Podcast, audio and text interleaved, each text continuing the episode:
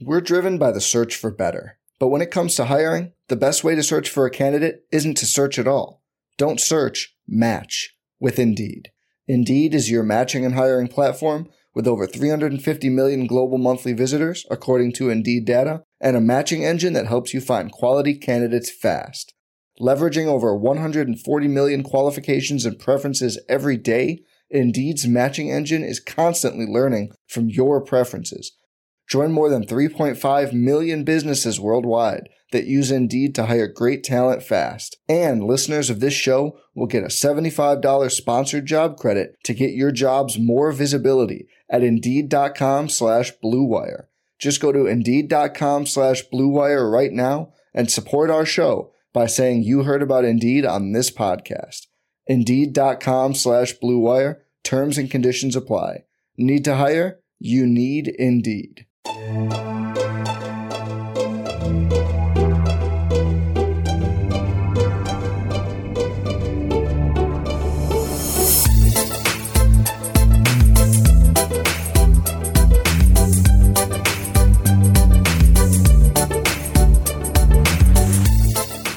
there, Knicks fans. How you doing? It is your boy Jonathan Macri with you for another episode of the Knicks Film School podcast, and I'm joined by not one but two friendly, familiar faces who are not going to be friendly faces for long. No, no, no, because we are going to engage in battle over the course of the next however many minutes this takes. Um, Andrew Claudio, Jeremy Cohen, hello, sirs. How are you? Want to answer Great. at the same time, Jeremy? Yeah, we're great, John. Totally. Paused for you to answer. Thank you so then- much, John. Yeah, Yeah, totally. Talking over each other. great radio. Great pod, great podcasting, Mhm. great radio. Totally. That was well done. um, so, uh, we, if you're wondering why some of us are, or two of us, I guess, are wearing the same clothes as uh, the Evan Fournier uh, centric cap or no cap episode from, I don't know when this is airing, but from a, a while ago. It's because a week ago we recorded a pod and loved that pod so much that we're That's putting the same clothes back on and the same it. wardrobe. And you Mhm. know what? Next week we might do the same thing and put those same clothes back on. Oh, yes. Yeah. Um. Anyway, so yeah, it is still uh, late July for us over here as we're recording this episode, but that's okay because we're doing something fun that um will certainly stand the test of time, and that is going through. How many years do we have to consider here? 23? 23. My God. It's 2023, ladies and gentlemen. Where does the time go? Uh, considering the best Knick wins of the 21st century. Now, we're going to be drafting the best Knick wins of the 21st century um, in snake fa- snake order. We're going to be drafting seven wins each. Did I do the math correctly? Yes, I did the math correctly. Seven wins each. Um, and there are some criteria. Initially, we were just going to draft, I don't know, five or six or seven picks each, but thought it might be more fun, more interesting if we came up with some more specific criteria, which are as follows each of the three of us needs to draft for there to be a complete team. Three playoff wins, two regular season wins that came during seasons in which the Knicks made the playoffs. And then here's the catch two regular season wins that came in seasons in which the Knicks did not make the playoffs, which means there are going to be lots and lots of dog shit available to for the taking uh, which one of us will be able to avoid the most dog shit remains to be seen. Did I miss anything, Andrew? Nope, that's everything. You want to explain Okay. criteria of what we're draft like what defines biggest, what defines best? I mean, I, I think this is beauty's in the eye of the beholder. I mean, I'll just read the, the the notes that you have written down here. So we're thinking about emotional reaction in the moment, uh, what the the win meant to that particular season, and I mean, I think we could say both of those things, but I think most people in judging this are going to really go with the third criteria here, which is how that win has aged or how the win is remembered today, which creates an inherent I don't say fallacy of this exercise, but um, when the you could argue that the Knicks' best season of the 21st century just happened as such, there are many very meaningful wins that happened in that season, which have not had the chance to age because they just happened a few months ago. So that's going to be an interesting um, dynamic as we draft. And, you know, is there some thought to play to the crowd? I'm assuming we're going to put this up to a vote on Twitter, right? Okay. Uh, we'll see. All things to consider. But but that's I think those that's those are the criteria. Um, how are we determining draft order? What do you think? Oh yeah, uh, cards. Yes. Literally how we something we need to determine every order of all time.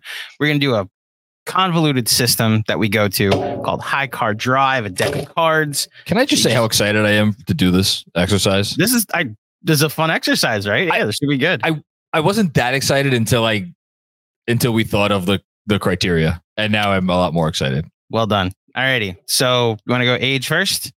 Sure. All right. So John, your card is a eight of Okay. hearts. Not Take it. terrible. I'll take it. I'll take All it. I'll take it. So then Jeremy, your card with another shuffle is a seven of hearts. Seven. Oh, mm. that so was close. unintentional, but it So close. So close. Yet so far. Okay, so with my Jeremy's pick, just- you fucking Nick. the stakes are so low. And it's like, all right, all right. yeah. okay, They're not low to me. I I- win this.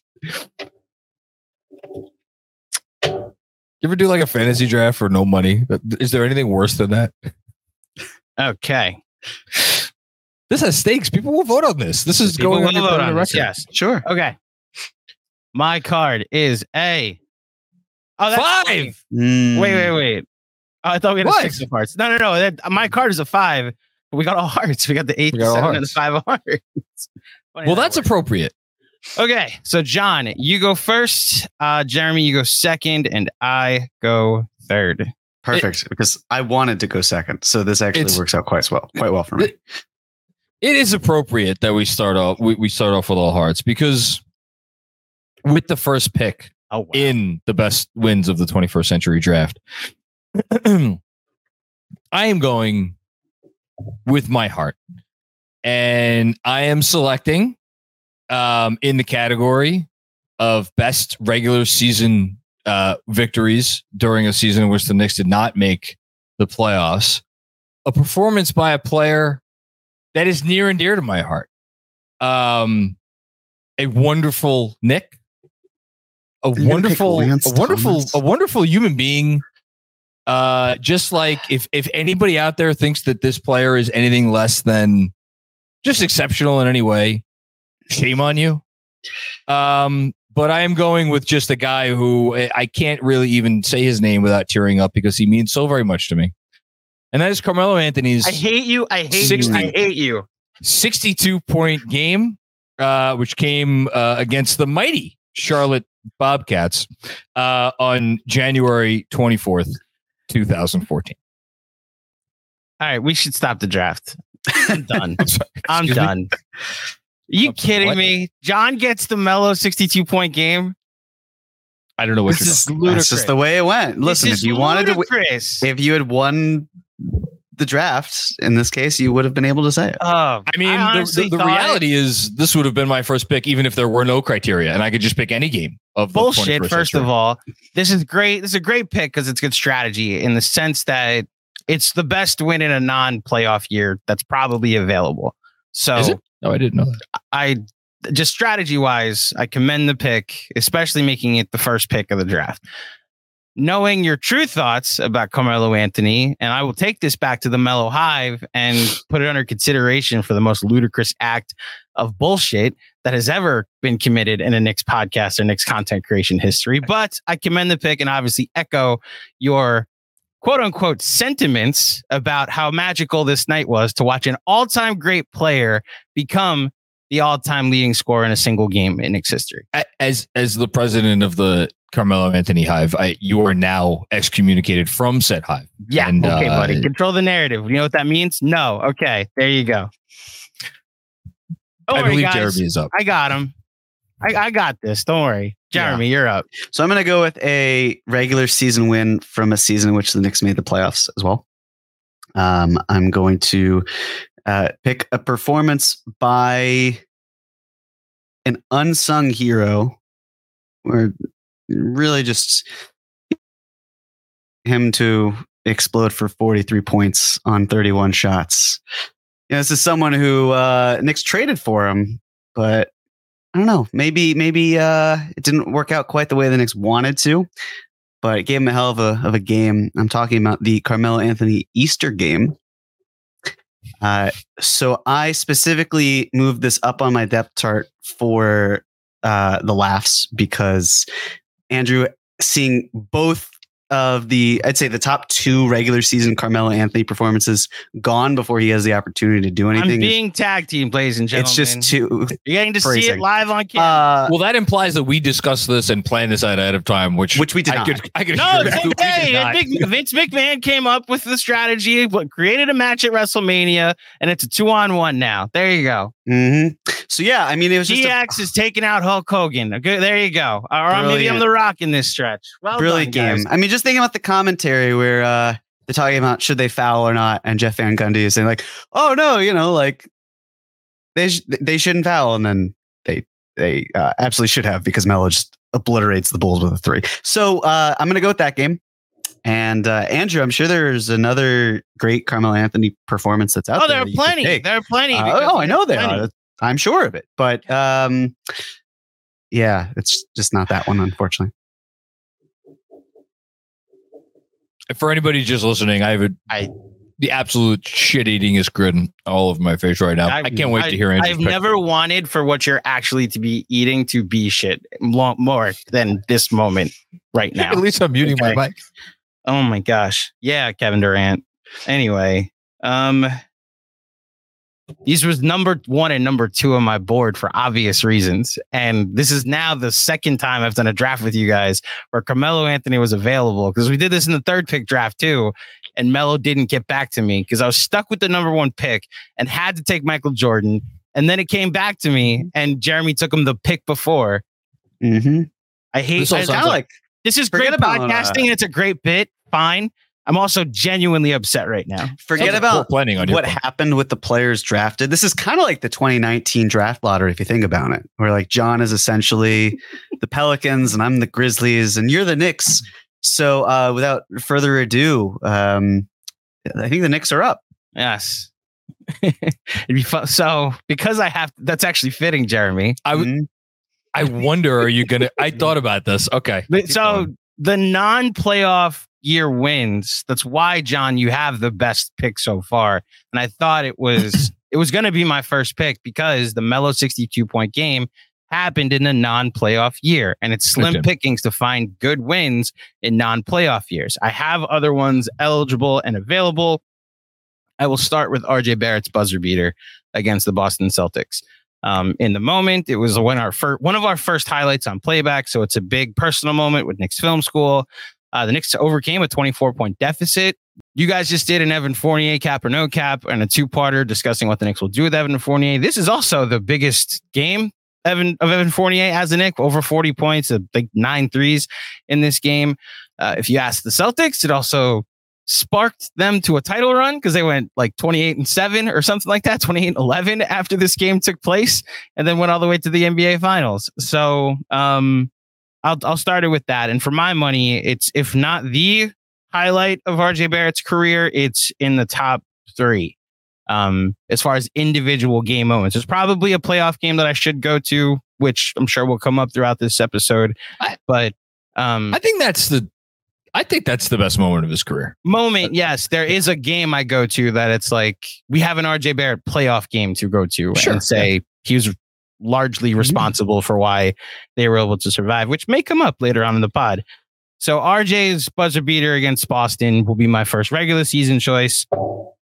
And then I'm just, I, I guess I'll take their best playoff win in my mind of the 21st century and go to game seven in Miami in the year 2000, in which they You got me back. You got me back. they defeated the Miami Heat 84 to 83. I'm, I have Hmm. no notes on this. This is what happened 84 to 83.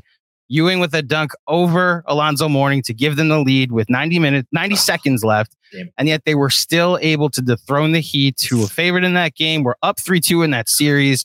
Uh, a big Clarence Weatherspoon shot. Good job, Pat Riley. That uh, was supposed to give the Heat the win. A big offense, a big defensive rebound by Sprewell, who then calls timeout. And then after advancing, they advancing the ball to half court. Childs gets the inbound, throws it high, sky high in the air, and the Knicks run off the court as time expires to once again defeat the Miami Heat in what was the final iteration, honestly, of both of those teams because the, the Knicks then went on to to lose to the the Pacers and then trade Patrick Ewing. Uh, and then the Heat lost in the first round the next year and then traded Alonzo Mourning. So um, that to me, it's the last time the Knicks were in the conference finals. It's uh, the first, it was the year after the 99 trip to the finals. So being able to put to bed some of the narrative that the only reason you won is because you were an eighth seed that got a, a cushioned path during a year where everybody was out of shape.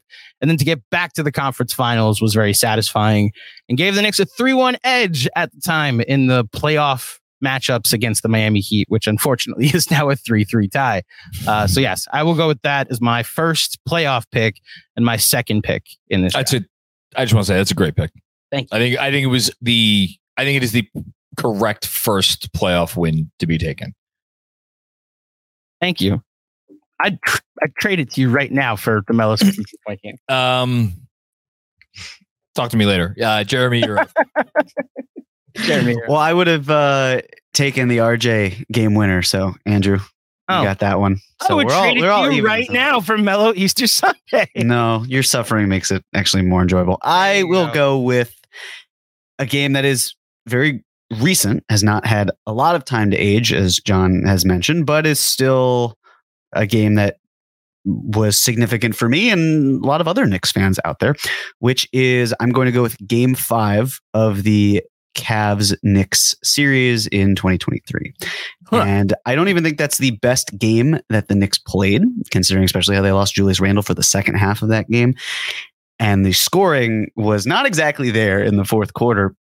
It's more that that was the clincher that an entire series of dread of what happens if Donovan Mitchell and the Cavs beat the Knicks evaporated because the Knicks won their fourth game out of five tries.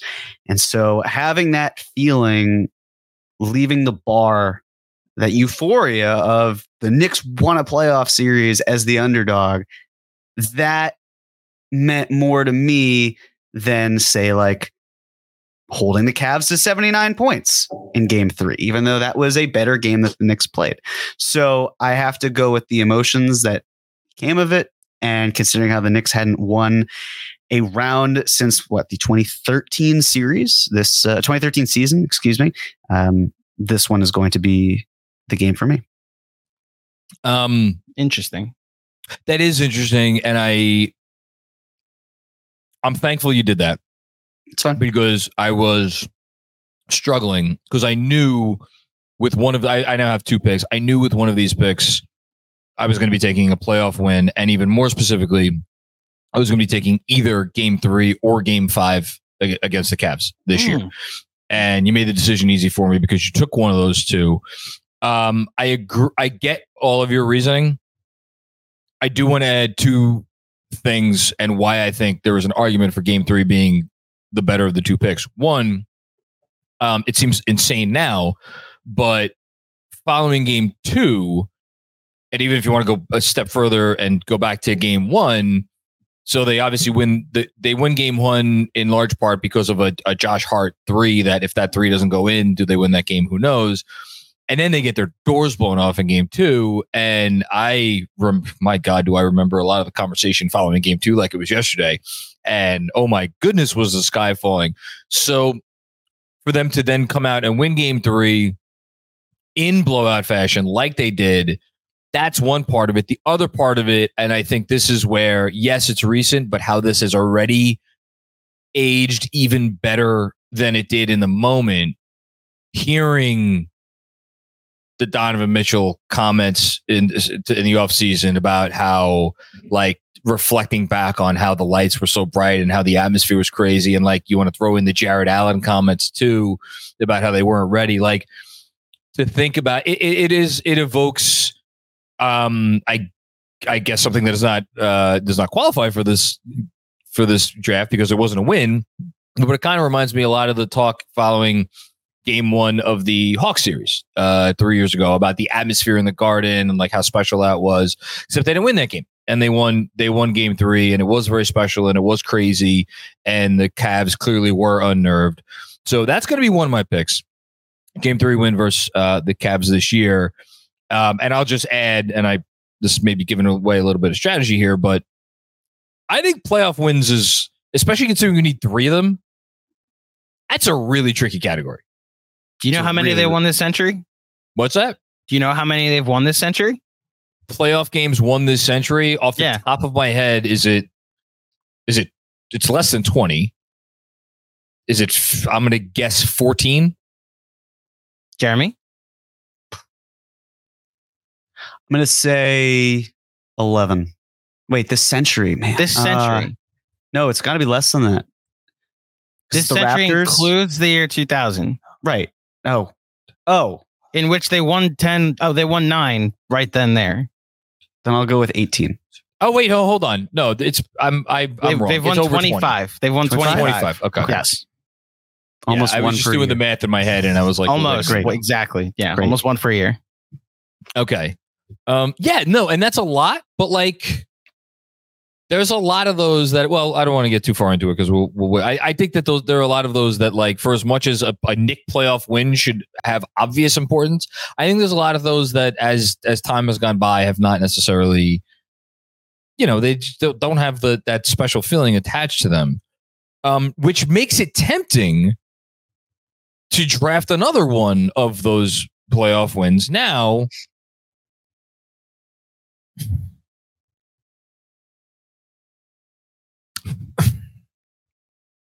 but I'm not going to do it. Mm. I'm not going to do it because I don't have a regular season win yet from uh, a season in which they made the playoffs. And this is one where there are a lot more. I think there are a lot more really good regular season wins, especially because the We Here season and this season are so recent, and there are a lot of really good wins from those two years. I got to go with my heart for this one, and um, I got to go with Linsanity on Valentine's Day. Knicks ninety, Toronto eighty seven. Uh, Lin hits a three pointer at the buzzer. Um, it's it's the most excited I've been in the moment with the like as as a buzzer sounds for a Knicks win. I think this century, so it would be disingenuous of me not to uh, take that. So I'll go with that.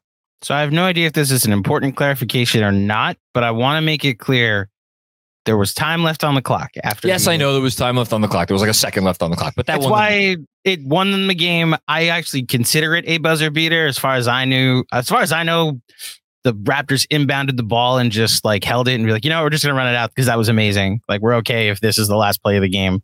Um, but we knew that they were not tying the game. That's I- anybody I- who watched it knew. there were forces at work in the basketball world at the time that we all knew they were not tying the game. So I agree. Um, As I've said many times, that is yeah. the moment that got me to believe uh, that magic was real. So yeah, Linsanity.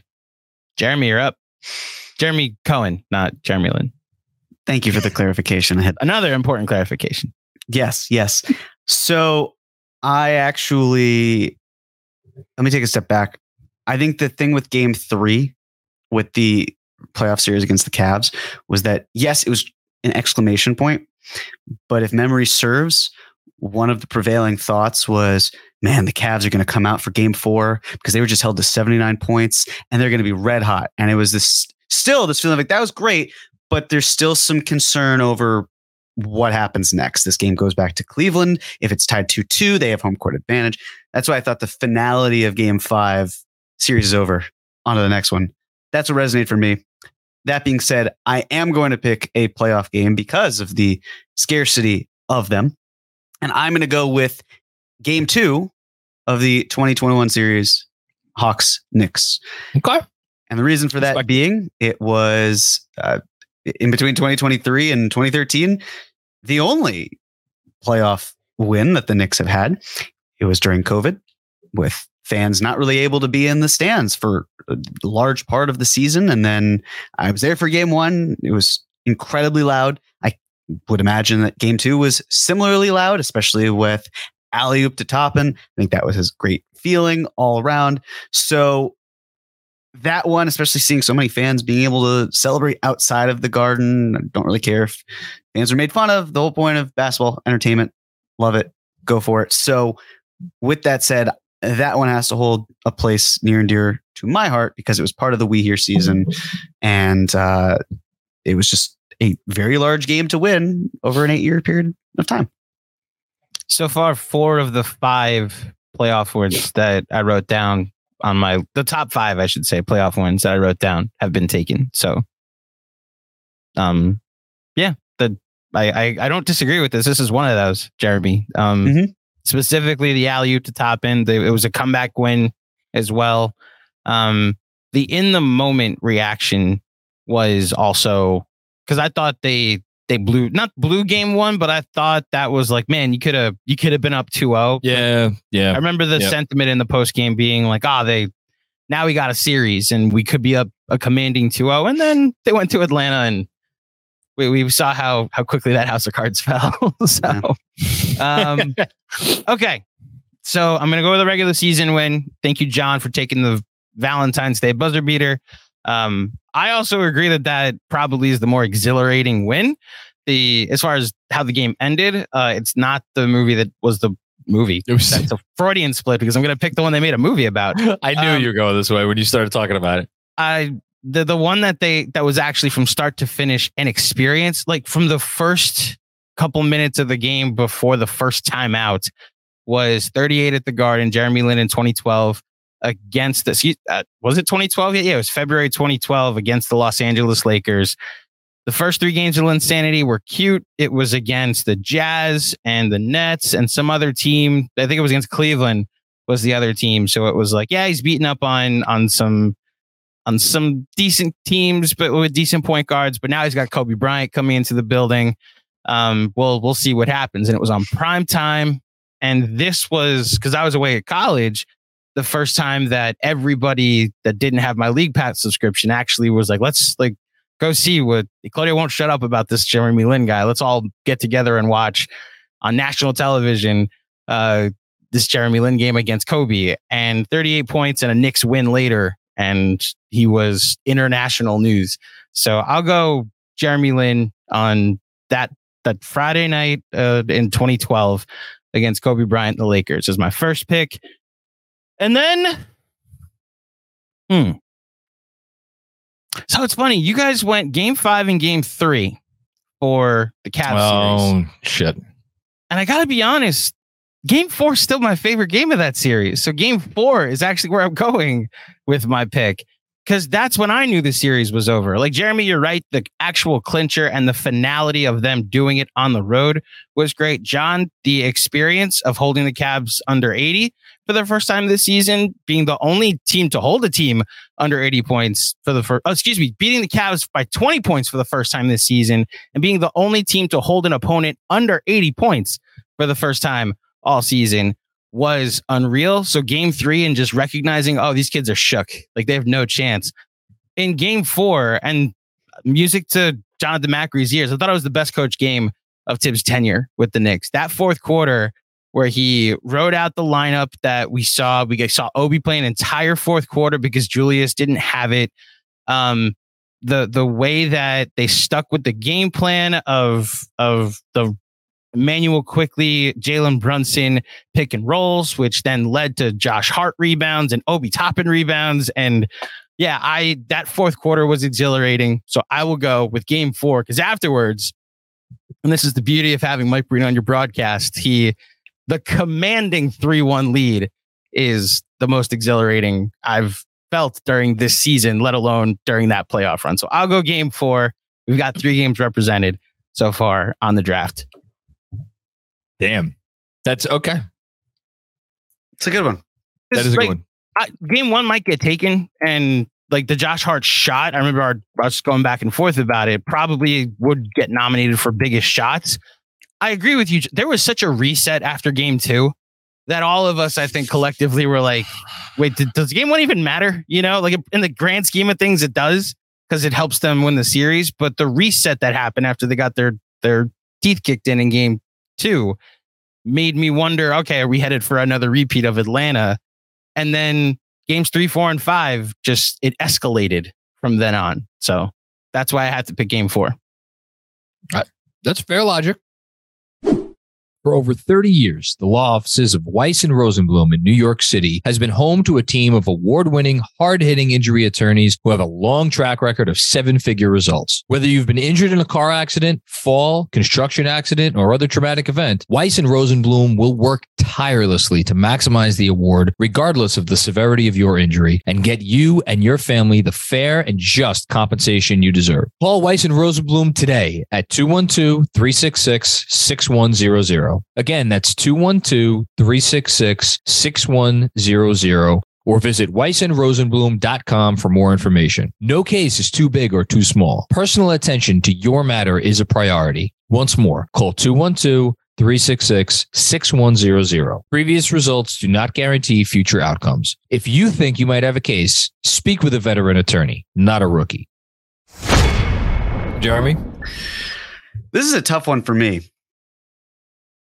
And I'm choosing between a few different things to try to get. I think, given the scarcity of the lack of uh, playoff wins and good playoff wins, I'm actually going to fill out the rest of my playoff win here. And, you know, looking, thinking about some of these wins, what would qualify as towards the top and what wouldn't. You know, 2000, I wasn't watching basketball, so it's very obvious that there could be a 2000 pick that I just don't have uh, an oversight over. I think as good as maybe one of the Heat games, especially Game Five, was, I was very ill during that game and was supposed to be there, so I don't want to pick that one. So instead, I'm actually going to go with 2012 when the Knicks beat the Heat to win their first playoff game since 2001, right? Was it?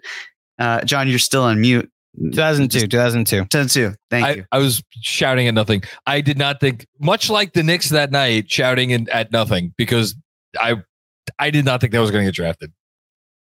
It did. That's okay. Here's my only pushback to it, Jeremy, because I, I agree. Like, if you're gonna pick, it's honestly for me the only candidate for a Melo playoff game that Mhm. for this draft. Whereas when we do biggest losses of the 21st century, there's absolutely a Melo game on there that I would consider. But the only pushback is so much got made of the confetti of it all, and the Knicks Exactly. being made a laughing stock.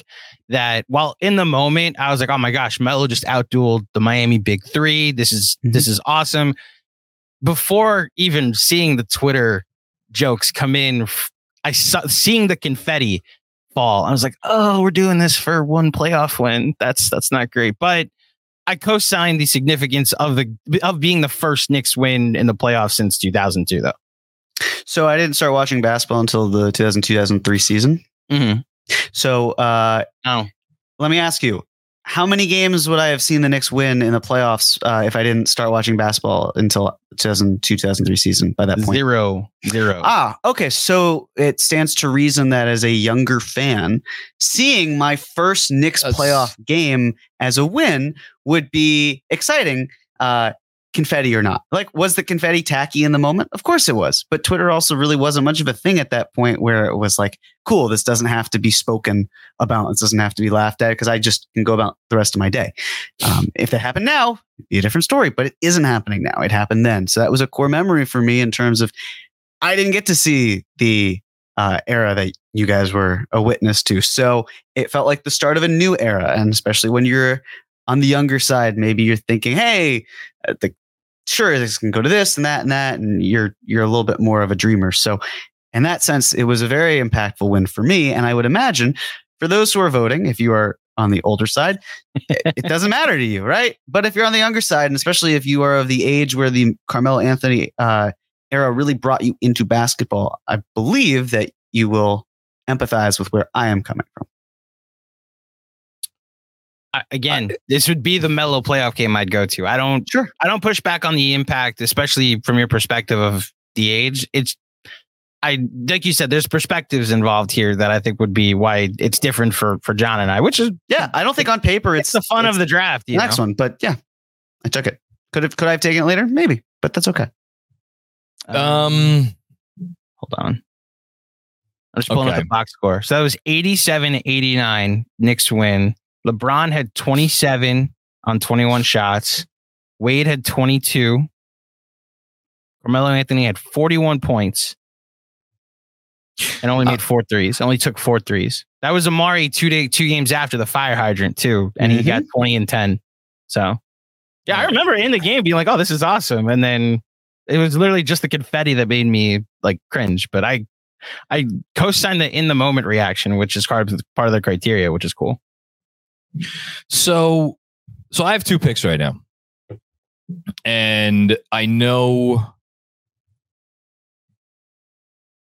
I know, I know what, hmm, I know what categories these two picks are going to be in, and frankly, the fact that you guys just keep taking playoff games, and there's now. I have two playoff games left to pick, and Andrew, you have one playoff game left to pick, and Jeremy, you've taken all the playoff games. Kind of makes my choice here, I think, a little bit easier. So just zooming out for a second, like, I don't know, maybe you guys will come up with some stuff that I didn't think of. I really went down the rabbit hole in terms of wins that came during non playoff seasons. And there are like cute wins. There are wins that like, oh yeah, I remember that. That was funny. It was it was, it was cool in the moment. But like looking back now, it's almost like um it, it's it, it's it's like laughable like that that they were so big in the moment because the team stunk and they would and we knew that the team stunk and and we maybe were kidding ourselves for a minute or two that the team didn't stink but we they really stunk. So i'm wondering that but yet i think there are some that are the cream of that crop. Um and i'm wondering to myself do i want to grab one of those now, especially one that I think will resonate um, with with some people. Uh, and then, of course, I do still need two playoff wins. So let me go. Let me go the easier route. I'm going to go with the with. Uh, uh, I, I can't believe every other win in the series has been taken. I'm going to take game one against the Cavs I love it. because I do remember the Josh Hart shot, and maybe it was because of my circumstances. Like Jeremy, you just talked about a game that you were sick for. It, it alters how you think of it. All I can think of for game one against the Cavs is like I was doing. We we um we hosted a couple other uh families in our building to come up and watch. Like we we mentioned it. Oh yeah, the Knicks are playing. You guys should come up. Not thinking anybody would come. Well, everybody showed up and so they got to see me in like full form. And uh when that shot went down holy good god did i just like absolutely lose my shit. And uh it was a great win. And you know pat riley said a playoff uh series doesn't start until the road team wins a game. Well didn't take long for the road team to to win a game. And uh i think that is why um that is going to be my choice for my second playoff victory. And after that, I'm going to take my second regular season win that occurred during a year in which the Knicks did not make the playoffs. Uh, do I go with my head or do I go with my heart here? What do you guys think? What do you think, Andrew? Head or heart? Heart. You Jeremy? literally just picked the Josh I- Hart game. So. And I just What? picked a game with my heart with the Heat, beating the Heat. I'm not going to tell you guys which I'm picking. I'm taking um, a game from late, la- not this past season, from the season before that, uh, March 25th, 2022, a game in which I was not on the post game. One Andrew J. Claudio was on the post game. A victory over the Miami Heat, 111 103, in which the um, vaunted Heat, who would eventually go on to get the one seed and nearly make the NBA Finals. Um, actually, wait, no, sorry, I'm, I'm, mis- I'm mixing up my years, right? Yeah, I'm mixing up my years. Yeah, That, that but it was they a were good the one team. seed, and they were potentially. This almost no, cost I'm mixing-. I'm No, It's I'm not almost- mixing up my years. Yeah, I, They I, didn't I go. it right. said go on to the NBA Finals. They did almost go on to the NBA finals. Yes, almost. Yes, on almost go NBA on to the NBA. I was I I I was getting that Heat team confused with the Heat team from the previous year when they got eliminated uh, unceremoniously in the in the first round uh, by the Bucks. No, this was a Heat team that would go on to be the number one seed and nearly make the NBA Finals, and the Knicks beat them behind a bunch of kids that uh, didn't know that they were supposed to come back and they weren't supposed to come back and win that game, but they did.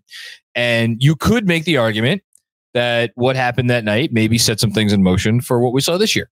Um, and uh, it was a great win. It was a thrilling win. It was certainly the best win of that year. And uh, it gave people a lot of hope and encouragement for what lied ahead. So that is going to be my second uh, pick. Jeremy, Well, first- about, oh, First ahead. of all, you just you very clearly went with your heart, not your head. But secondly, did you just say that that win was more important than the RJ Barrett buzzer beater? Oh, yeah. I think it was more important. I do too. By the way, Thousand I- percent. I mean, RJ again, buzzer beater was. if you're saying important. if but Andrew, if you're saying that that more for the heart, but then talking about playback and the impact of RJ buzzer beater being down by like 25 points and all that, I don't know. Well, I- I- importance is different. Like um, I got, Sure. like, I'll be I'll be self aware about all these Melo games that didn't matter. You know, like I'll like that Melo Easter Sunday. While I was on, in the moment thinking, oh, so this is what a Carmelo Anthony led team could lead to, and I think I was validated by the 12-13 season. Um, the 62 point game was against the Bobcats in a season that they that amounted to nothing. I thought, I mean, where I was going with my response, Jeremy, was not only did it give us hope for a thing, thing things to come when you started playing all these kids more minutes than some of the veterans we were leading. I thought it was also validation for some of us that were yelling for the kids to play more throughout the season, specifically one Immanuel Quickley, um, which is what my reaction was on the post game that night, Jonathan Macri. Great post game, by the way. Yes. You, you don't have to sell me on, on why that game was impactful. I just don't Yeah. think it was as impactful as the RJ buzzer beater is all. Hold on. Hmm. Impactful versus in the We're talking about- moment, the RJ buzzer beater was wild. It was a crazy shot. It was a great win over a team that at the time we were neck and neck with competing to try to make the playoffs. So But long term impact. Yes. Well, this comes down to a fundamental understanding of best, right? This is like the most Sure. valuable player. Are you Yeah. saying that that player is the most valuable to their team? Or are you saying that that is the best player in the league? Was this one of the best wins? Or do you see this as a win that uh, over time was something that is showing itself? It sounds like you're saying more for some of these, it was kind of the impact over time. And Sure. I'm going That more is what for I'm saying. in that moment, if we could go back and live there, how how does that moment still stack up? We'll see what the voters think. I But think- you're up. I think to Sure. Jeremy, to both of your points, like there's value to both. So whereas there's two games from this past season that I'm going that I have for like my two biggest or most memorable wins, and they're almost the exact same scenarios as this was an experience to watch from start to finish that included multiple minutes during the fourth quarter and maybe extra periods that I enjoyed. And then there was a specific moment at the end of another game that I'm like, oh, that was I would love to relive that moment again. So I think Sure. there there there's value to both, which is why I think the conversation around importance makes it fascinating, you know, and it's it's up to interpretation. Sounds good. I'm curious let's- where you go with your pick. Let's stay in South Beach, shall we? Let's do it. Because there is a regular season win during a season that the Knicks made the playoffs. Yeah. That was uh, pretty awesome.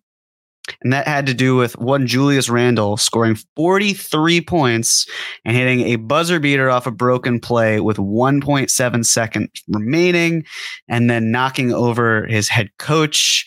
Uh, and then the Knicks finding a way to defend what was a scary uh, last 1.7 second uh, attempt. And then the Knicks prevailed, uh, winning 122 to 120. I am, of course, talking about the Julius Randle buzzer beater uh, from what, March 3rd, 2023. And that's going to be my choice. It was, I think, one of two incredible regular season games that this past season. I mean, there were several fantastic ones, but there was a second one, which I, I'm out of picks in terms of regular season wins during seasons where the Knicks made the playoffs. So I can just say, uh, coming in second would have been the Immanuel Quickley uh, game of his life in uh, Boston. But I'm going to take this one over that one, as exciting as that one was, and just always, always nice to beat the Heat. Always nice to win on a buzzer beater. I hate I- Celtics, as you know, but this one felt sweeter given how insane Julius Randle was that night. Just unconscious. And I was screaming in my living room. Um, I did a. I wrote something after the season ended, after the playoffs ended. Actually, for the top ten most. I forget what word I used. I may have used the word meaningful. Um, meaningful, memorable, something along those lines. Games of the season. Uh, like the one. Basically, my criteria was when we're thinking back to this year, the season 10, 20, 30 years from now, God willing, we're all able to still have memory by that point. Um, what are the games that are going to stand out the most? I think I had that one as the second or third ranked win on the it's it's absolutely up there the re, the interesting thing about this season is there were so many wins you know where you were like oh that's the best win of the season no that's the best win of the season that's definitely one of them um but there's a lot of competition which is what makes selecting something from this year tricky because on one hand you feel like you you should because it's recent and they're all good. But on the other hand, it's like how do you differentiate? But that's that's a good one. That's a good Well, one. keep in mind too. I mean, the Knicks had not lost a game at that po- by that point with Josh Hart in the lineup.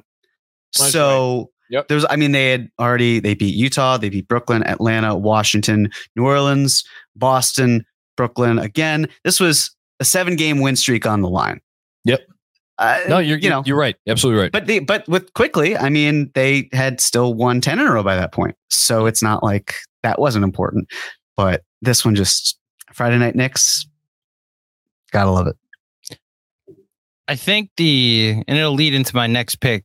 Um, the reason I was going back and forth between these two games, uh, and it's the debate I have with a lot of my film friends. I think Jon, you and I have even talked about this of like Endgame versus Infinity War. Like, what do you prefer? Like, what's the better movie? What do you rank higher? And while I think Infinity War from start to finish is a better movie, the moments in Endgame trump anything I- I'll ever experience in Infinity War. I I understand this. Thor. I love this comp.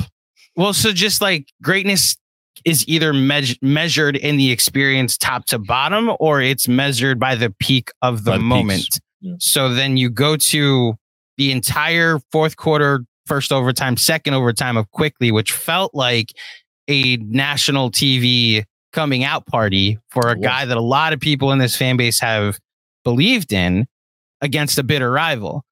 And then you have the Heat game, which was honestly a snatching victory from the jaws of defeat type of moment from Randle. And I would rank the Randle moment above anything that happened in the Quickley game. Whereas I had to sweat out that entire fourth quarter on playback while the Heat were furiously coming Oh back. So I don't know if I want to relive the game, but reliving the moment is a higher feeling of euphoria than anything else. So like it's why the debate to me is always fascinating. Do you measure greatness in moments and the peak of that moment or measure greatness in the quality of an For- of an overarching experience, you know?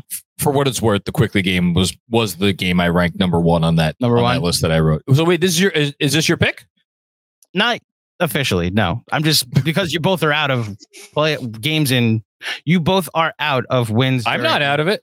I'm not out of games regular Oh, you're not. season. That's right. Because you took the fourth quarter comeback against. So you're you can have it honestly. Because then you the first one I have to pick is a game in a non uh, playoff series. I'm when- I'm fascinated to see where you where you go. So let's let's talk about history. So the Los Angeles Lakers have had a long history of uh, victories in their history.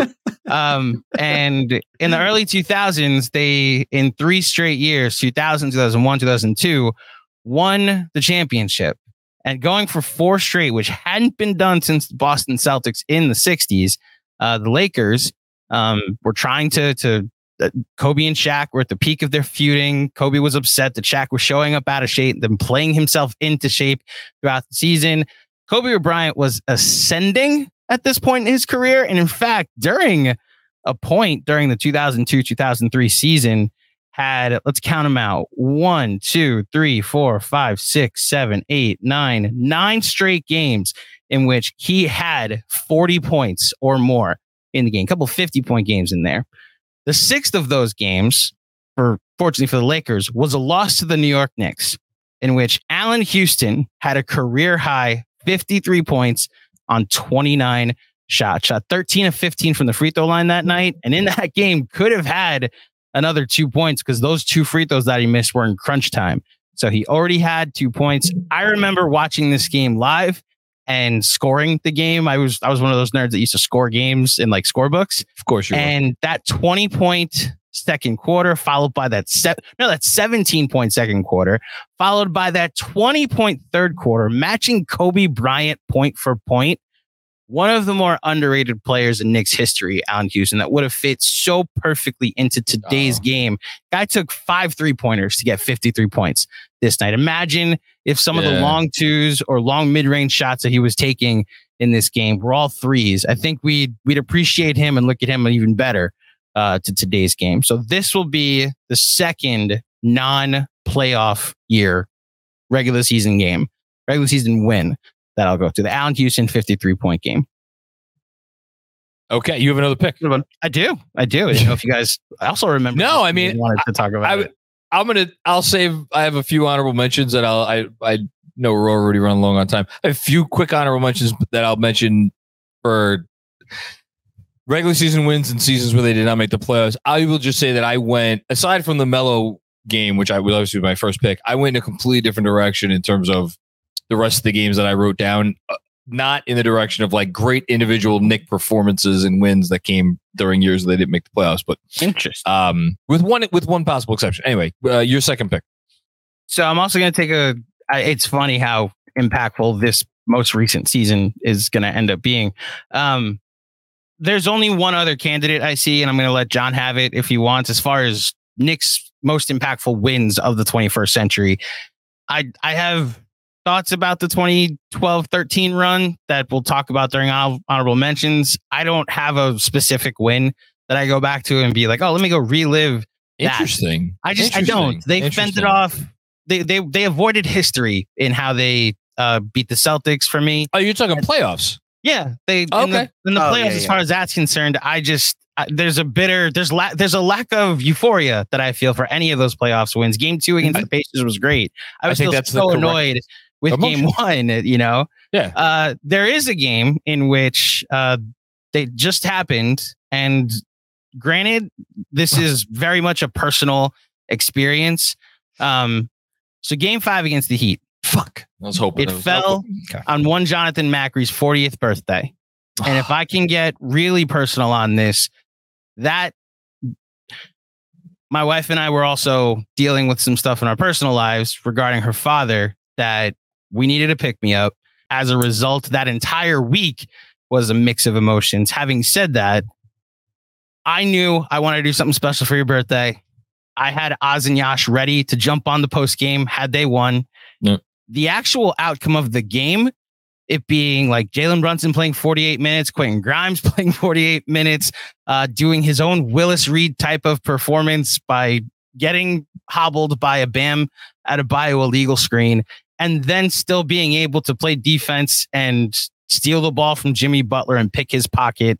Um, Mitchell Robinson hitting huge free throws down the stretch Yep. when when uh, Spo went to a hack a Mitch, uh, and the the way that game started, that first quarter where we all thought they were going out sad, and then Spo going to a lineup without Jimmy and Bam, and them going on an 18-2 run led by Obi Toppin, where I thought we were going to see um, Obi play like 30 minutes that night because of how Yeah. bad Randle looked in the first quarter. Also, knowing in hindsight that that second quarter led by the Obi Toppin lineup happened two days after he yelled at his head coach in the locker room in Miami. Uh, you know, it, it makes you wonder how much those spats actually like, matter in the moment. I will go with that game because of how much of a distraction basketball became for me during that week. Um, being able to do something nice for my friend after the game, and then just the euphoria of the win that it created. Um, yeah, I'll go game five against Miami. It was a great, great game. until you just mentioned it. I was gonna I was gonna take it. in Full disclosure. Until you just mentioned it, I completely forgot that the game took place on my Oh, man. birthday. Oh, that was Totally- on your birthday? Yeah. completely and totally forgot uh, that that was the case. Well, Uh, behind the scenes, you were very clear. Don't mention my birthday on the pod. Like for I think I just have weeks. wiped. yeah. I think I just wiped the existence of my 40th birthday from my memory. The other thing you didn't mention, Jalen Brunson scored 38 fucking points in the game. Yeah. Well, it was only only uh, surpassed by the forty points he scored in game well- six. You know, Yeah, and but that was so for, it was big for all the reasons you mentioned, and it was also big because after that game was over, it was like we. I mean, if there was any ever any doubt at this point, which there should have been, we have one of those guys. So um, that's a that's a great pick by you there. I'm I'm I'm genuinely upset that I couldn't I couldn't get this one. Jeremy, you're up. Sure. Well, I'm left with the Knicks wins in seasons they did not make the playoffs, which uh, there are a lot of them. There are a lot of those to go around. So it's hard to narrow down exactly where I want to be. But I want to go back to a date. It was a simpler time. Uh, it doesn't seem like it was that long ago, but it feels like a whole lifetime ago at the same time. I want to take us back to, let's see, what was the exact date here? It was I can't wait to see if this is on my list. I have five games written down. Excuse me, four games left written down. March 2nd, 2020. Not on my list. Wow. Okay. And that game was the. Rockets versus the Knicks. It's the first game of Leon. Yeah. It's And the it was first Leon game of the Rose's Leon first Rose. game. He had been announced as the new president of basketball operations. And the Knicks were taking on the Rockets, who had a six game winning streak. Uh, they had made an acquisition at the deadline to improve as a team, and they were in fourth place, and things seemed to be trending in the right direction for them. And RJ Barrett, behind his 27 points on, right. I want to say 10 of 18 shooting, yes, said, you know, what if we won this game instead? What if Yeah. what if you didn't win this, Houston? Harden had 35, uh, only made eight shots at 22 attempts, interestingly enough, but 16 to 60 from the line. What's new? But the Knicks winning that game, it really started to feel like a new chapter, so to speak, with hey, there's a new president on board. Uh, he's got all these connections to CAA. Curious to see how it goes about this. But the Knicks won, right? And this was a team that was, my God, 18 and 42 entering the night.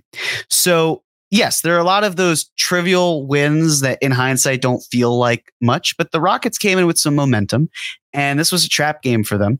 And the Knicks did everything in their power to make it so that they won. Uh, that New York would would win that game, and it was a blast. The thing that brought the mood down, of course, was the whole Spike Lee uh, gate incident. That was a, Lee- Spike Gate, I guess we could call it. Oh my Gate god, I forgot about Gate that. Gate, yeah, we call it Gate Gate Gate. And that was frustrating to deal with afterwards. But in that one moment, it was nice with the season where so much was going wrong that things finally started to turn around. And then a week and a half later, life turned upside down. I'm so glad you picked this game. I'm so glad you picked this It's game. okay. oh, The- you're the- saying, are you No, saying that as like as a Knicks fan or like? Yeah, this is I think one of the lost moments to Thank you. Like because like there's some I think we've gotten most of the and Jon I'm sure you have a longer list of more obscure wins in but, like- non-playoff seasons. of a very different variety. Like this, I this was to me much in the same vein of the win that I picked from last se- from t- the season before this past Mhm. one. Yeah, I just I'm glad you brought up the fact that the Rockets had gone to this no center or nobody above six seven lineup Mhm. and it had one six straight, and everyone in Houston was like, "It's validated." And then here come the Knicks with all of their power forwards that they acquired instead of KD and Kyrie, and they're able to beat the Rockets with big bully ball. You know, um, this was like first game with Leon in the building. I remember him hugging, uh, uh, what's his name? Now no longer the the Knicks Steve general Mills. manager, Or Scott Steve- Perry. Steve Scott, Perry, him hugging Scott Perry uh, when they when RJ hit the the layup in crunch time, and that was the funny part about it is it wasn't a shot to give the Knicks the lead or to extend the Knicks lead. It was a layup because the Rockets had nobody above Mhm. six seven to protect the Yeah. rim in this game, and it was just a double down by Houston into the the five out pace and space all shooters lineup, and this showed the flaws in that. So yeah, I, Except for Russ, who bricked a shot from mid range to uh, lose the game. who's guarding him? Who's guarding him? Frank Ntilikina. I remember that possession. One oh of my his God.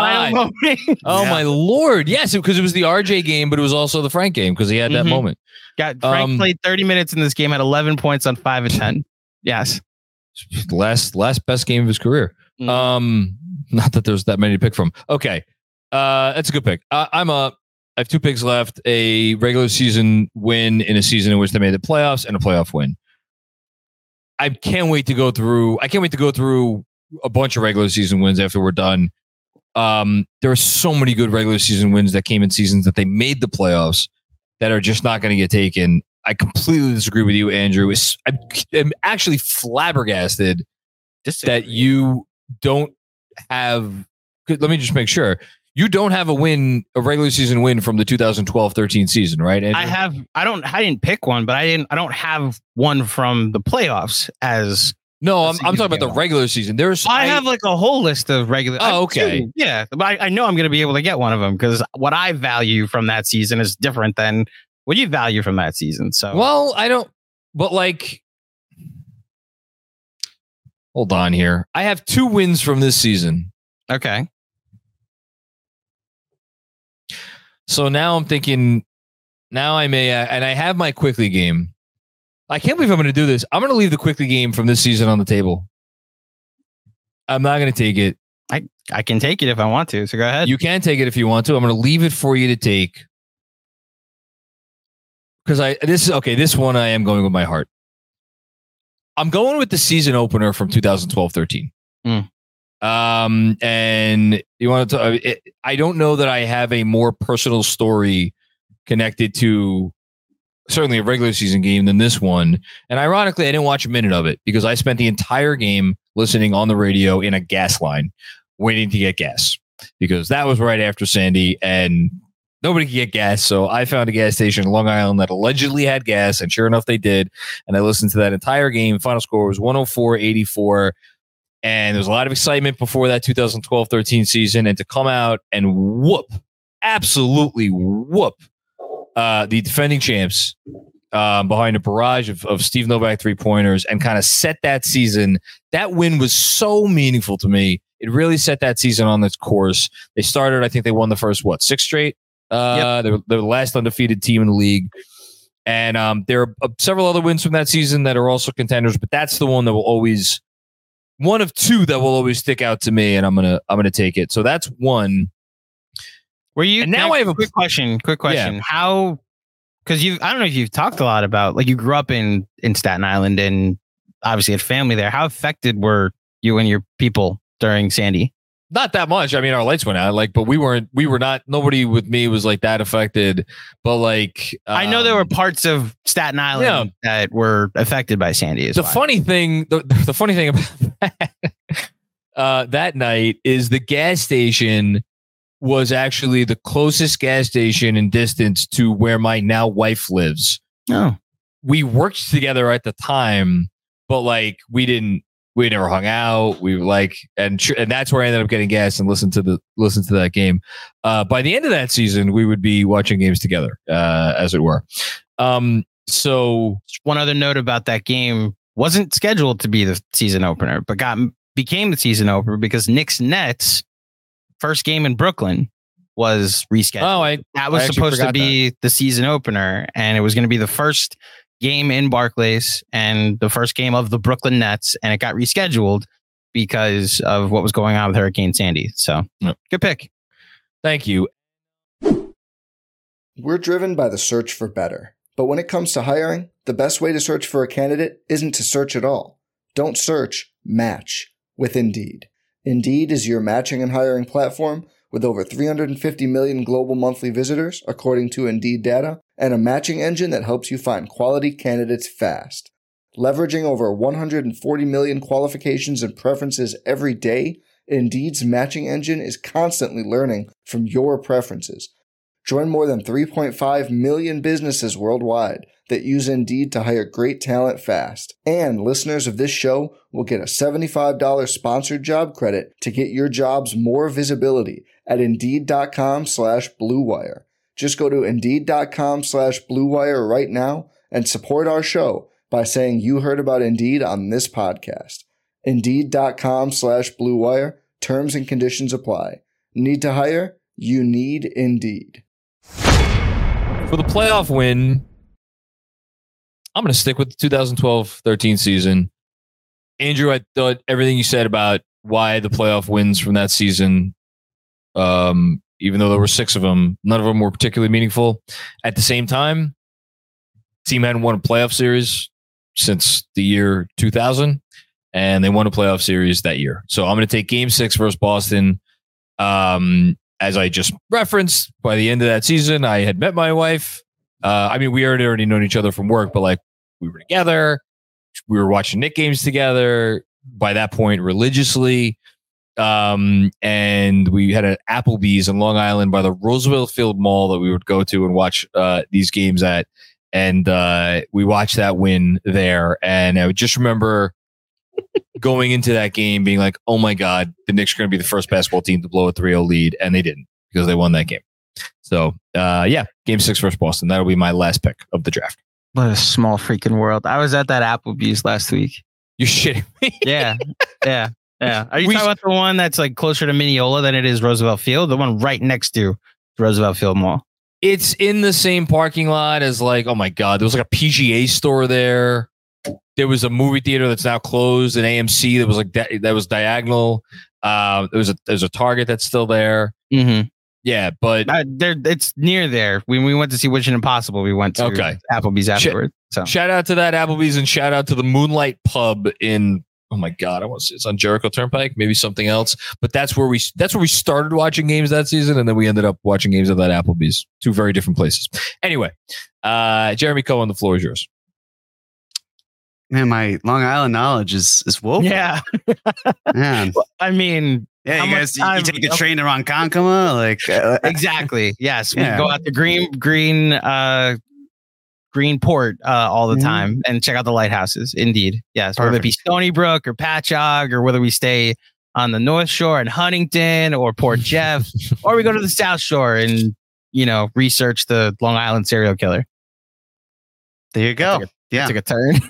ladies and gentlemen, we got him. Okay, uh, I it's time for my final pick, and I'm Yep. going with uh, another one that involves the Knicks not making the playoffs that season, and so I'm going to go with one that is uh, less recent than the one I picked, but still fairly recent, and that would involve the Knicks playing a team that wasn't very good, but uh, whenever this team and their star come to the garden, it's always exciting.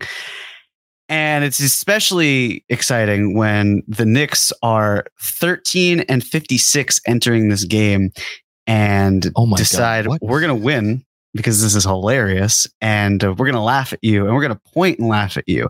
I have, of course, talking about the Knicks 124, the Lakers 123, the Mario Hezonja. Oh my block god, I love game. you so much. I can't believe this. I I, I wiped this from my memory. I love that Well- this is on the on the draft. I love this. They created This the is gift fucking of wild. Hezonja pointing at LeBron after Yeah. he got blocked. The funniest part of this game might not even be the Hezonja part. It might be Emmanuel Mudiay had 28 points on 11 shots.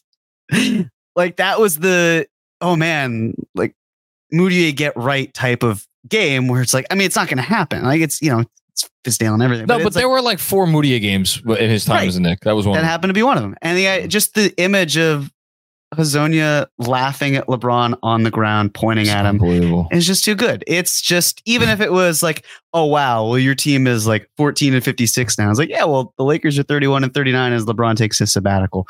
So seeing that, especially when the Lakers were up by double digits with less than five minutes ago, it was 122 to 111 with three minutes and 45 seconds when LeBron uh, hit a jumper. It's wild. Uh, it was just uh, there aren't a ton of them. Also, the Knicks shot 46% from three that game, which is outrageous. Rare. uh, yeah. And speaking of Spike Lee, this is the flip side of it. That was the night of the Oscars, and that was the night Spike Lee won an Oscar, and Yeah. they said, "Hey, the Knicks beat the Lakers tonight," and uh, that was when people cared about award shows, or at least still a little bit. And uh, Hold on, hold on. That was a different game that the the Spike Lee Oscar game. It was when they beat Was the it? Spurs. Yeah, it was when they beat the Spurs. That Oh yes, it was. I trust your that. memory, but I could have sworn. No, this no, was the he's Oscar right. night. Okay, it was. right. I, 'cause I remember Samuel L. Jackson being like, just wanted to give a quick score update. The Knicks defeated this because that game ended a losing streak of the Knicks, whether it be at home or at um uh, in general a losing streak. They beat the Spurs, and then the, he announces the category that Spike ends up winning best screenplay for. That, correct me That if I'm wrong. right. Was was that Spurs game? Uh, was it February 24th? Was that Oscars February 24th? I might be. I this is another. I think Oh, it was I February twenty fourth. Yes, Yeah. yes, it was. so I watched. Yeah, it's my wife's birthday, and I That's on remember me. because I was like, okay, we can watch the Oscars on the big TV because it's your birthday, and I will watch the Knicks uh, play the Spurs on like I think I had like a tablet or something. I was watching it on. striking from the record, even still, oh, phenomenal still win. Yeah. especially for the games uh, for the seasons where the Knicks didn't make the playoffs at all. Okay, I like that pick. All right, Andrew, bring us home. So it was 122 to 113 with 209 left when Hezonja hits a three on an assist by DeAndre Jordan. And the Knicks Oh, score the Knicks outscore the Lakers 11 to 1 over the final. Caruso missed one of two free throws. 11 to 1 over those final two 11. Capped off by two free throws by Emmanuel Mudiay. And the Lakers needed that freaking game. Yeah, They okay. did. Well, to Jeremy's point, it's the game that created the sabbatical that LeBron then took. Yeah. He lost this game. It was like, I'm getting blocked by Emmanuel Mudiay. Fuck this. I'll come back Yeah. when we have Hezonja. Anthony Davis. What'd I say? By Yeah. Hezonja. You yeah, said blocked yeah. by Mar- blocked by Mario Hezonja. Yes. DeAndre Jordan Um, having a near triple double that night. Also, It Mhm. just Oh my God! Yeah, the, the passing of DeAndre Jordan that was a thing. Okay, Yes. Yeah. uh, Andrew. All right. I'm going to 2012 13. And uh, a lot of regular season games, not necessarily stick out, but similar to this past season, there was a lot of regular season moments that I enjoyed in the moment and hope age really well, especially better than 12 13 did. Uh, but late in this season, uh, during a road trip, the Knicks went. So I have two candidates that I was considering. And since it's the last pick, I'll just save the two of them. Uh, they had a road trip out west during a a tough port part of their schedule. They were trying to maintain the two seed against the surging Brooklyn Nets and the surging Indiana Pacers. Um, they lost the first four games of said road trip against the Warriors, the Nuggets, the Blazers, and the Clippers. The last game of this road trip, when they were down many men, uh, Kurt Thomas stepped up and God. Against the Jazz, and we get what is Great. known as the Kurt Thomas game. I love It's this. not- Thank you It's for also it's so no, no no so it's not the game I'm picking. It's the one of the two that I'm choosing between. Mm. This win started a 13 game winning Ah. streak. The And let ninth me of guess, which You're gonna pick the twelfth win of that streak. no no I'm picking the ninth win of that. streak. Oh, The really? O- the 12th win in OKC was great. Don't get me wrong. I was at a convention for for school and they were like, "All right, but go to as many seminars as you can." Guess where I was watching the Knicks on my phone at like at that time 11 9 a.m in vegas because this was a noon game um the game bef- two games before that though they go to miami Mm, to play the miami heat they were Yeah. two and one against them during the season Yep. carmelo anthony had to make sure i get a carmelo anthony game in this scores 50 points all jump shots 18 of 26 from the Mm. field in this game um, seven threes, goes seven of eight from the line. Um, you've seen the the different Melo accounts out there that post this as one of the more impressive performances. I can't stress this enough. All jump shots. Every single point he scored this game was from outside the restricted area. So Carmelo Anthony's 50 points to give them nine straight wins. And it was this point where I thought they got a chance to like let me let me see a Knicks Heat series. Let, let me just see it happen. I'm not sure they win Yep. the series. Let me just see it Yep. because Melo clearly can get his points against this team. And you know, if you uh, other things break right, maybe you have some fun. And look, the Heat lo- one in seven against the Pacers that year, so maybe they could have had their their claim to fame of force the Heat to seven. That was eventually going to win the title. So I'll go with this as my last pick and the last pick in our draft. All right. Uh, before we recap, let's go through some honorable mentions real quick. There's only one big honorable mention, I think, in terms of playoff wins, and it was a massive win, and it's one of those wins that is that just gets lo- unfortunately gets lost to time because of they didn't. Well, Game Six versus Miami in 2000. So Andrew, you picked Game Seven versus Miami in 2000, very very early on in the draft. They had to eke out a two point win over the Heat two days before that to even get to a game seven, which they did. 72 70 was the final score of that game. They won it on two Allan Houston free throws. And then I believe Anthony Carter had a chance to win it at the buzzer. And um, that shot did not go down. Massive win that just kind of like gets forgotten about because it was the end of an era and they got kind of wiped by the Pacers in the next round. So that was that. In terms of any other honorable mention playoff wins for you guys?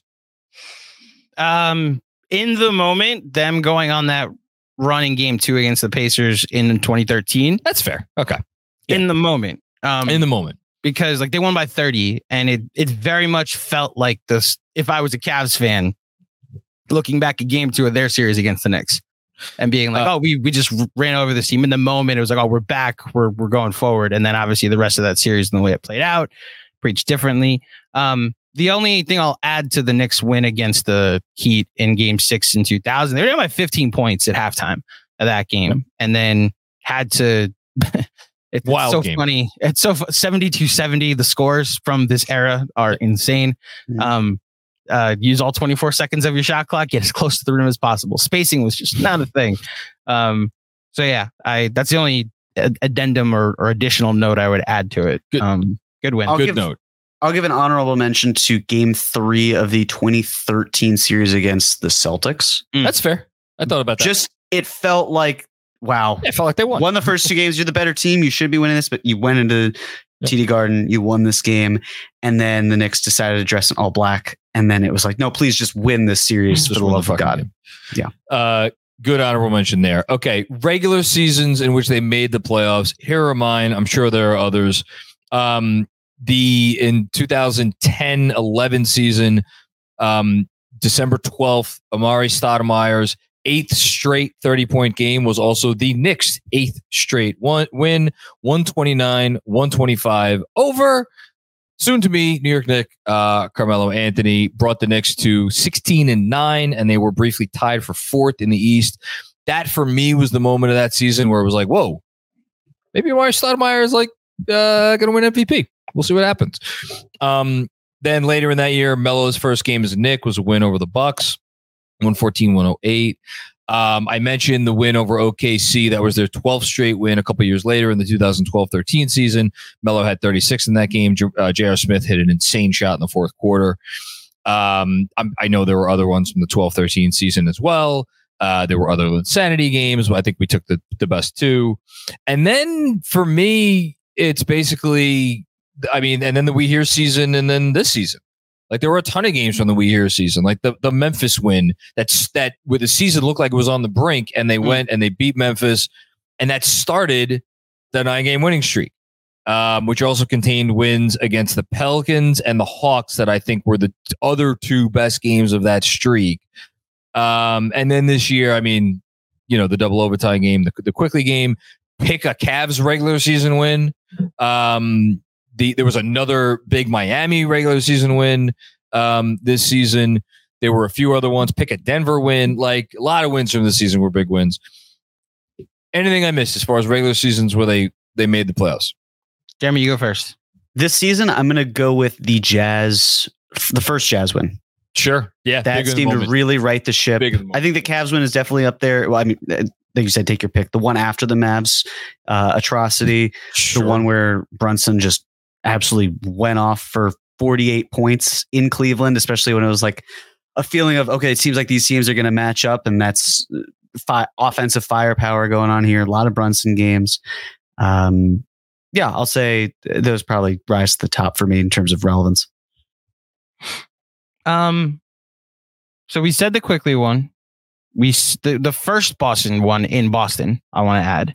Um, the game felt huge in the moment. the one in overtime, Randle hit. I think that's the game that because it was on TNT that night.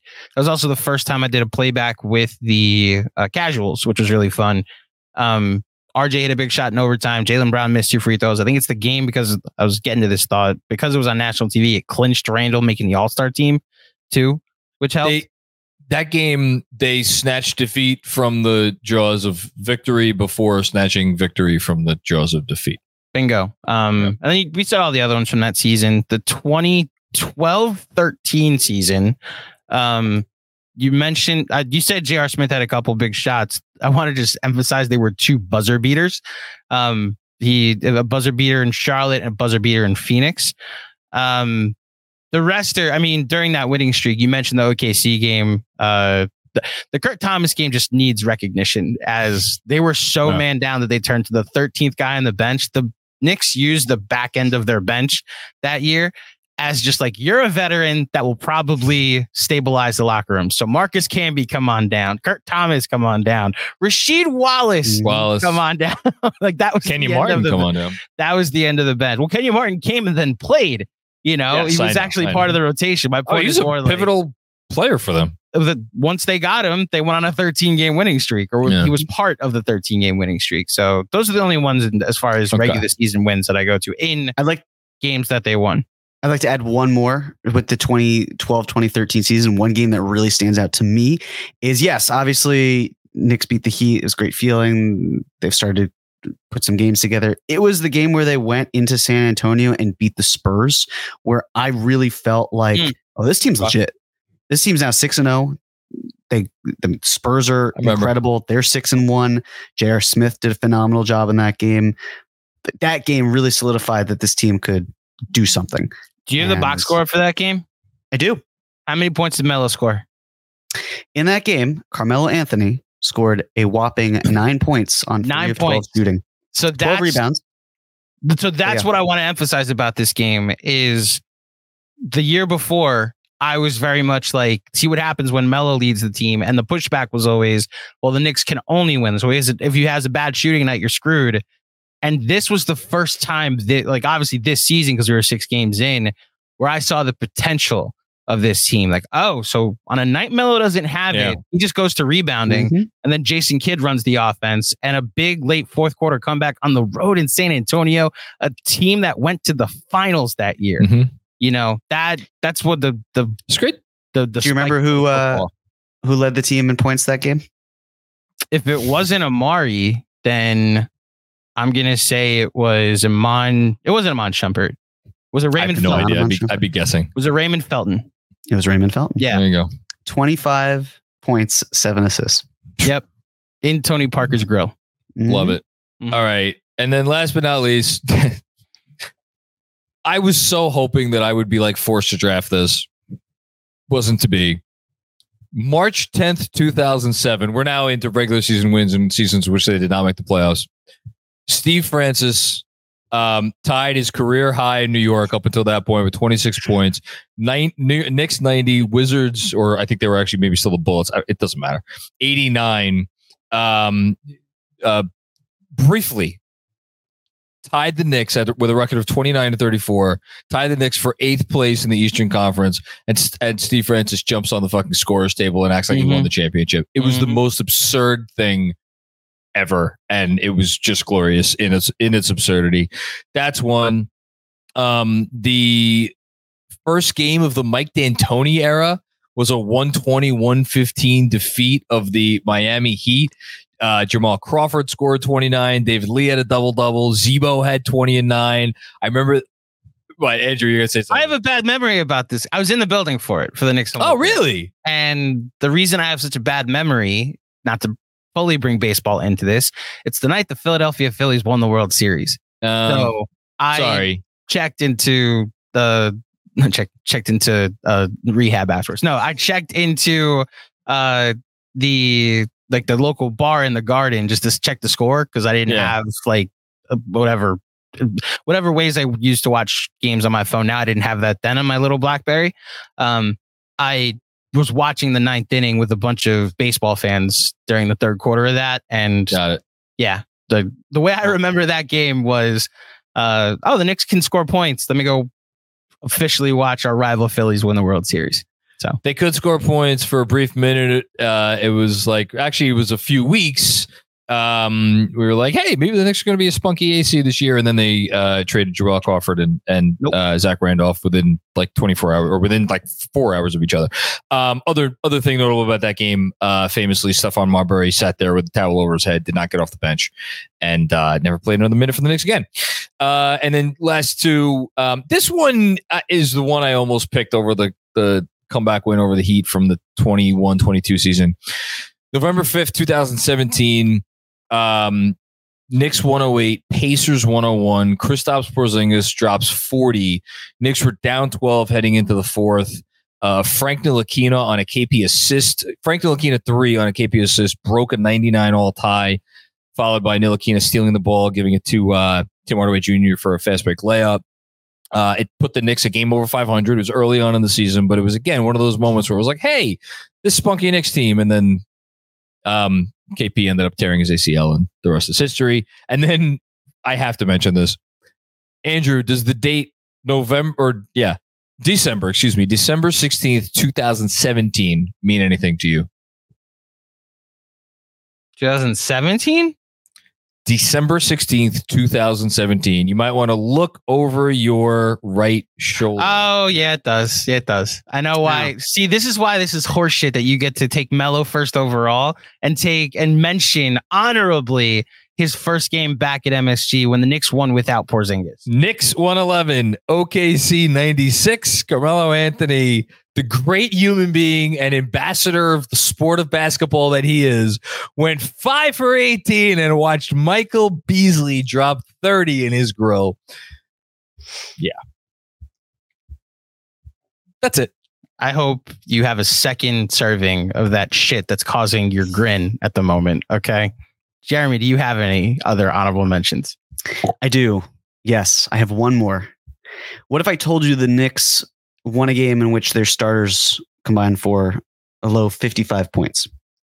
Oh, What if Okay. I told you that game didn't happen in the too distant future? The too distant past well, wouldn't have happened in the too distant future. Uh, it would not have happened. It didn't happen too long ago. Uh, and what if I told you that it was a revenge game for a certain player who wound up scoring a whopping 28 points against the Chicago Bulls? Yes, I'm talking about the Bobby Portis game Oh my on October 28th, 2019. this is great. And what a game it was. And I was, so I was at this game. I was also at the Knicks Pacers game that you mentioned, Jon. Yeah. And that game was insane because it was like, look, I don't know if they can keep winning, but this is a lot of fun. Let's It keep so much and fun. They, and they didn't. so cool. Because I think the Hornets game was before or after that, right? Uh, they- where they Oh, won one of those games. It was right around then. The yeah, I forget the Portis game. Didn't that that took them to like two and eight or something? It Or took them and to one and three. It was their Oh, first me. win of the season. But then they went on to be like two and eight at some Oh, point. I think. yeah. I mean, it, again, this is the same season we're talking about where the I picked the Knicks beating the Rockets, uh, feeling like a great series, a great win, and it was. But Yeah. yes, that's where we're at. So that game was a lot of fun. The Bulls were leading through pretty much the last two minutes of the game, and then uh, Knicks pulled ahead, found a great way to win it. So that's my honorable mention. Great game. So a couple. I also did consider a couple of Porzingis games. You mentioned the Pacer game. There was a Denver game down the stretch uh, Sure. that was close. The Laker game. Uh, it's amazing how many Laker games show up. That uh, was big in 2017, 18. Um, the previous season, the Knicks were shir- 16 and 13 at the on Christmas Day when they played the Boston Celtics. There's a couple wins in there that showed a formula that if the Knicks were interested in competing this year, it was because it was uh, going to be a Porzingis team where Melo was the second guy, and it just never, never evolved into that. Also, Derrick Rose was probably way too much involved in the offense or in the team as much as he needed to be compared to when he made his second go around with the Knicks.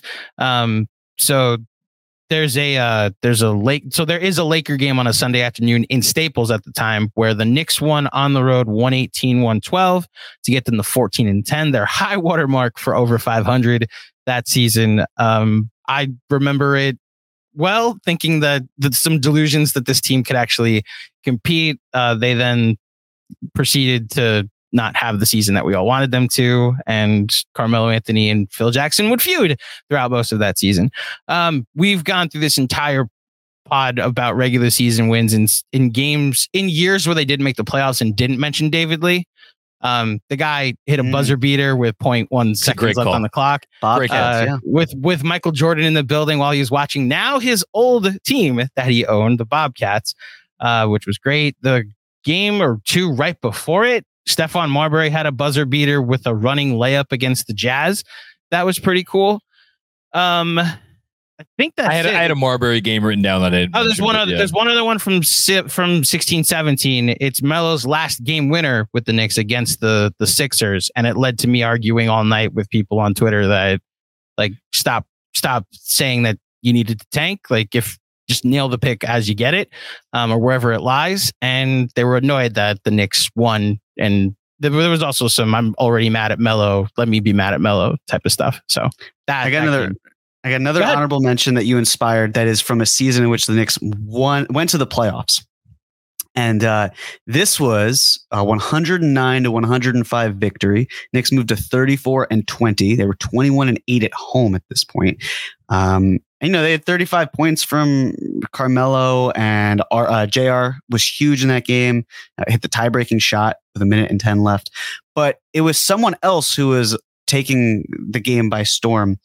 Uh, he's won a few finals. He's gotten uh, Oh. finals MVP. What- I'm talking I about mentioned- Stephen Curry at the Oh, Garden yeah. scoring 54 points and the Knicks Yeah. overcoming that, which says more about Steph than anything, but still a great win nonetheless. Probably the moment you were maybe thinking this Steph could actually, he's legit. But Mhm. at the time, because of how good he was, he was in that game, it was just a very exhilarating win. Another highlight in um, one of 54 in that 2012 2013 season. I I was thinking about that one earlier today when I was doing the research, and I forgot to write it down. But that's uh, like the David Lee tip in at the end of the game. Does, absolutely deserves to be mentioned. Um, I usually laugh at not laugh at actually. I I more empathize with those that are like fire Thibs. It's like Mark Jackson because he's holding back whatever the Warriors became. 'Cause I just don't think those are one to one comps. You know, um, especially when I watch highlights of that um, Warriors team, especially that game, Jeremy, where you see him in isolation and it's just pick and roll the whole night, and no, it's like this is not Steve Kerr's team. This is not the team. This is clearly a team being held back by their system. And I think the fact that one guy is not coached since then is, or since he had that job, is more of a um, indictment of that. Whereas with the Knicks, the Knicks have only gotten better since Thibs has gotten here. So I think there'd be more of an argument in that direction. Having said that, I I found that game I, I, I had it like way down on the list of honorable mentions. Um, so I, I, I appreciate you mentioning that, Jeremy. Of course. Uh, great call. Um, this was fun, guys. We went, a lot longer than we intended to, Yes, but uh, this was a lot of fun. Uh, Jeremy, anything from you before we get out of here? Vote for me. Andrew, vote for me. no. Andrew, vote for me. Yeah, Oh, that was yours? Okay. Yeah, vote for me. I, I don't I'll- need to tell. I don't need to tell anyone to, to vote for me because I have um I have Melo's sixty two point game, which is the most I- important game uh, the Knicks have played. I may end up uh, voting for Jon at since- this point. since they since they won the championship in nineteen seventy three. well, uh, the, the the Melo Easter Sunday game, which is why I'll probably vote for Jeremy, is more Mhm. important because it actually showed Wow. that this little Linsanity nonsense that we were pretending was a real thing uh, was cute. Don't get me wrong, but then actually having your All Star and Hall Wow. of Famer run your offense and be the focal point might actually not be the worst thing during a stretch in which they went 18 and six without Jeremy Lin to end the season. By the way, and then won 54 games the next year. All those games that you loved watching with Dolores, Jon. I did enjoy watching them so much. That had nothing to do with those three weeks that you thought were a real thing and wanted the Knicks to trade Carmelo I Anthony so I- they I could don't- lean I don't know into what- Jeremy Lin. Yeah, You're talking. that's about, the guy you're voting for. Just want that on the record. you you're preaching the choir. I'm a Carmelo. I'm the Carmelo Anthony stand. True and true. Uh, okay, everybody. We hope you enjoyed this episode. Uh, vote for me, please. Uh, and we will be back with more fun and games before you know it. Um, hope your summers are going well, and we will talk to you soon. Take care.